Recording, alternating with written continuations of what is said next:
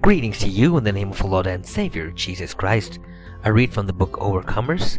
Today's devotion is entitled, What a Mighty God We Serve. Job chapter 13, verse 15. Though he slay me, yet will I trust in him, but I will maintain mine own ways before him. Hast not thou made a hedge about him, and about his house, and about all that he hath on every side? Job 1:10. This was Satan's accusation against God. God places a hedge of protection around us, and when sin steps into our lives, the hedge is broken. Sometimes we have nothing to do with why we suffer, but others do, who are close to us like friends and families. And his sons went and feasted in their houses, every one his day, and sent and called for their three sisters to eat and to drink with them. For Job said, It may be that my sons have sinned and cursed God in their hearts. Thus did Job continually.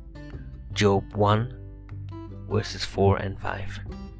Why was the emphasis placed on the reasoning that Job's sons had actually cursed God? The Bible mentions the word hedge in Isaiah chapter 5, verses 5 and 6.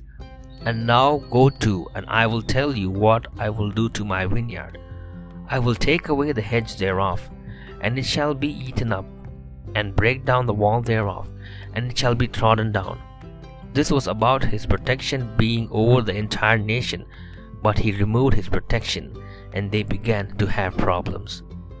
Truly, there were some who continued to live right, but they may have been close to those who were responsible for the hedge being broken. It is true that we can bring God's blessing to someone close to us through our prayers. Same way, our wrongdoings can bring pain to someone else. You will build again the cities which became heaps of stone a long time ago. Isaiah 58:12.